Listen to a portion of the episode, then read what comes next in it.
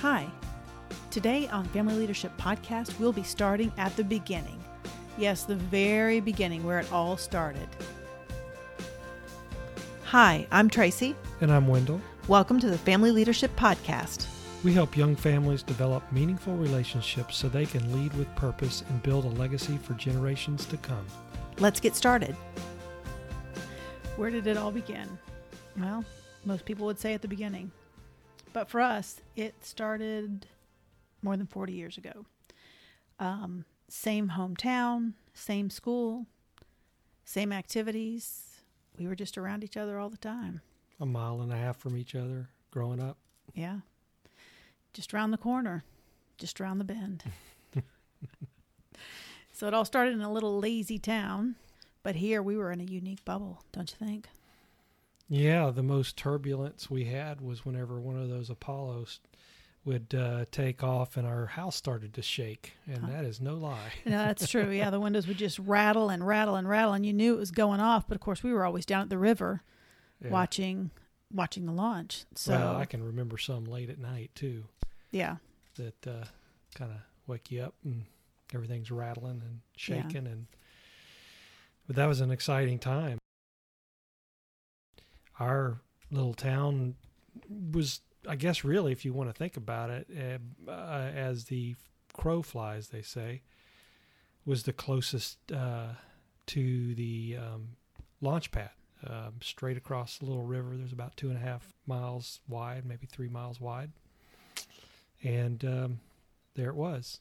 We get to see the VAB every day of our life when we just drive around the block. So, um, but it was it was an exciting time, and it was a different time for us. And you think of the '60s, and you think of uh, you know a lot of unrest and and uh, that was going on around the world, the Vietnam War, and of course all that is true. But it's interesting how a single focus will change how you view things. And um, for for us here, our single focus was getting a rocket into space and making sure astronauts came back alive. And pr- practically everybody in our town, either we had a parent or a friend who worked at the space center um, on on the programs, and um, it was our livelihood and it was part of our everyday language. And you know, I guess as kids we didn't really know enough to maybe appreciate all of that because it was so commonplace for us. But at any rate, it's it's you know thinking back, it's interesting how you know we had some of the race issues in in our in our town, but nothing like you know what took place in other parts of the United States because we were so focused on something else that all all the other things in our society in our life became blurry and we didn't see those as much. I don't know if you felt that way too. I did. I did. Um, you know, for me, our our uh, meat and potatoes on the table were from my because my dad worked at the space center, so um, it was just you know, it was just an everyday thing. You just never even really thought about it. You know, you get up in the morning, you go to school. Well, your dad went to work. Well, I never thought anything special about the fact that he, you know, drove the old Dodge Dart out to the Space Center and, you know, came home and dropped his badge into the tray when he came home. And, eh, you know, I, I never realized the impact um, that his work, that what he did every day was making this incredible impact um, on not just my world, you know, and what surrounded me in my life, but also, you know, he, along with thousands of others, impacted, um, you know, the world. I mean, look where we are today. And it started many decades ago. So um, it's just an amazing thing to stop and think that what we do has the opportunity to affect um, countless others. Um, maybe not today, maybe not tomorrow, but, you know, 10, 20, 30, 40, 50 years, generations down the road, um, we don't really understand the impact that we can have on others. True, and um, you know, the space program is such an essential part of an important part of um, our lives. We, you know, I'm sure that we're going to talk about it some more over um, our coming podcasts and try to give you a glimpse inside of of uh, you know what happened out there. I, I was fortunate enough to spend about a decade out there through the uh, space shuttle program and and uh, got to experience my own um, set of um, unique situations. So uh, we'll we're going to talk about that I think in the coming uh, year as we discuss how families and how we can be have an impact on those around us. Um, you know, but fast forwarding through all of that, um, we got to know each other really in high school. I was somebody who spent a lot of time in music and trying to figure out a way to to uh, just make it through school. And uh, Tracy uh, was about the opposite. Uh, Well. she was, uh, you know, at the top of her class, large graduating class, and and uh, was just brilliant in school. And uh, but the common denominator was music. Yes. Thank the Lord for music. So that's kind of where it uh, began, and uh, we we connected in in high school. I guess I was in in my junior year, yeah. and Yeah. and I'm a uh, freshman. You're a freshman, and uh, we uh, just were casually friends, and we were a part of a larger group of people that we, we just had a large. I say a large, maybe 30 or 40 of us that really were people who kind of hung out. Um, you know, weren't troublemakers, but we just enjoyed each other's co- uh, company, and and uh, we would tend to have a lot of uh, parties, and and uh, not in the sense of anything illegal, No, by any means. but we had parties and Yeah. and so on, particularly after uh, football games that we were um, in the band, and uh, just our kind of friendship grew through that. Yeah. And um, you know, as they say, one thing led to another. And here we are almost 40 years later. uh, but um, so yeah, um, I think we dated for about three and a half years and got married after that, and and began this. Well, it was just really the next phase of our journey, but it was the the journey of a lifetime for sure. You, you uh, we were married about almost four years before we had our first child, and um, and we had to learn really quick just what it meant to be parents. Now, you know, Tracy babysat a lot when she was growing up. So she had a really good idea and her mom was really good at kind of um, helping her know what to do, what not to do and and things like that with children and so on and so forth and Yeah, she was real good at. My mom was a mom. I mean, she was really good at being a mother, and she had just a really good instinct. And so, having older siblings as well that had already had children, uh, you were that was just part of your life. It was just something you did when you know your you know your young baby niece came over. You knew how to change diapers, and um, and these weren't you know. Pampers or Huggies. These were cloth diapers, and there you go. and you learn to use those baby pins, you know, to to pin the diaper on and put the uh, you know the plastic um, um, plastic pants on, you know, that went over the diaper and the diaper pail, and those were just things that were just part of life. And uh, so, yeah, that that definitely helped. I was not, uh, you know, um, that was not unknown to me coming in when we started having children.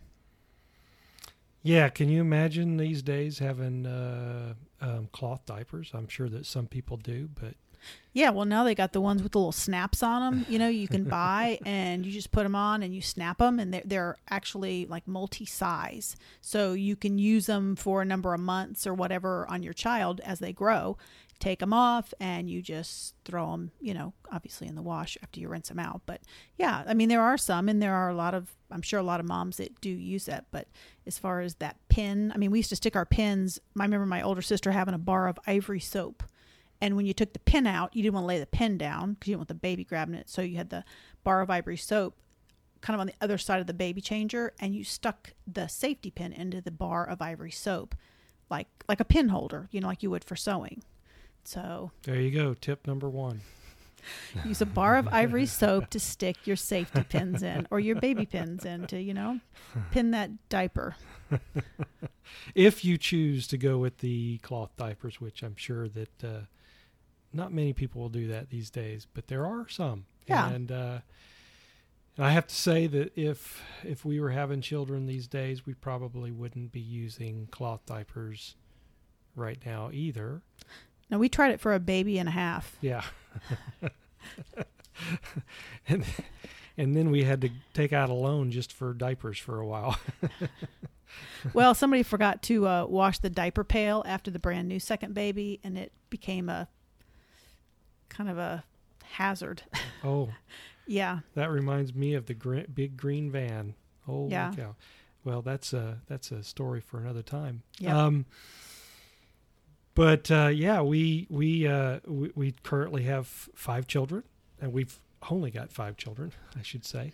um, and as you heard in the intro, we have uh, a, a son-in-law and a daughter-in-law, and three grandchildren, and counting this year. We'll yes, we'll see. I think there's going to be more this year. Yes, we're um, we're hoping. Yes. So, and of course, a dog and a cat, and counting, because that's going to change in a few months. in a couple of months, we're going to have a new uh, a new addition to our family, a dog, uh, a chocolate lab. Um, that'll be fun, and. Um, but our journey, I guess, has always included people, and whether it be family members or friends, um, and the journey has not always been easy. Uh, it's not always been calculated. I think sometimes, I think sometimes in life, you know, um, you, you're, I, I guess God just kind of clouds your your thought process enough that you, know you step out and do uh, unusual things in your life that if you had your sense about you you look back and you think well what in the world happened? Why did we do that? But if you hadn't have done that then the journey wouldn't be complete and it wouldn't have been as rich as uh, it has been. That is true. That is true. Miss miss something really important. Yeah, not just miss something important, but miss opportunities, miss um, people, not just things, but people, relationships. Um, sometimes we have gone places that we just didn't know anything about the place or the location, but yet the people that God brought to that location and to that opportunity just ended up being so rich and such a wealth of just love and grace and um, i would say you know a lifetime and an eternity of um, of relationships that we could never never have even you know uh, fathomed at, at at the onset you know I'm so thankful that we took the risk or took the jump, so to speak, that we did, um, we trusted. You know, we knew that this was where we were supposed to go. This is what we were supposed to do, but we didn't have an idea of what that all entailed. You know, we just trusted God. We trusted in that we were doing what He wanted us to do. And, um, I would say most of the time we didn't have all the information. We didn't have all the directions. You know what I mean? We may have had step one and two, you know, in that booklet of instructions, but step three, four, five, and on down, You just had to take one and two, and then you'd get the next step. Boy, that's true.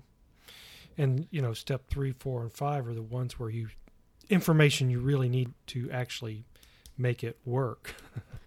it's it's really uh, I think by not over analyzing things, but just trying to move forward in such a way that you feel like this is what we're supposed to do. I think that's where the blessing exists, uh, because it's that risk, that that obedience, I guess, um, that you take that somehow it just comes together just perfectly, and you look back and you think, wow, I never could have planned it any better. Right. Um, Well, and you know, a wise man told us once that, you know, you just, if you are hearing God and you want to be obedient, act on it. If you take a wrong step, but your heart is desires to do what he wants you to do, you'll get back there. You'll get back to where you're supposed to be. It may not be, you know, the first intended step, but he will guide you. He just wants obedience. We're always going to make mistakes. We're always going to, you know, sometimes we go off on rabbit trails, but the reality is if our desire is there and we really are searching and seeking to do what it is that he wants us to do, he honors that. he honors that. Exactly. And, exactly. You know, sometimes you just never know where that's going to lead. You you could you could be taking a wrong step that you think you're taking a right step, but because he honors it, he'll guide you through that. And he uses that wrong step. Yes. And I don't even know if you can call it a wrong step. Yeah. Would you call it a wrong step? Uh, no, because the lessons you learn through that are they're lifelong lessons that um, you know we needed to know at the time, and or we need to know at the time. Whoever that is uh, that may be doing something like that. The second reason I say that it's good thing because is we're really supposed to be the person who mentors and helps those around us, and whatever that looks like, it, it- you know. Um, so when you struggle through a situation or when you take uh, risks and you you do things that you feel like this is what we're supposed to do and you learn through that experience well guess what part of that going through that maybe because you need to help someone else walk through that it's all about serving others mentoring others being a leader for others training those around you um, like we do our children and helping them understand you know how to navigate through that so the beauty of it is is there's really just in some cases there's no wrong answer no, no wrong step i guess you could say Right. It's just your Um, willingness. yeah i'm sure that there are plenty of stories that people might have that that may have been difficult uh, situations for them to deal with that may you know have have struggles through that but god uses everything Next time on Family Leadership Podcast, we'll continue our story and talk about how God uses everything, even the places you go. Thanks for listening. Until next time.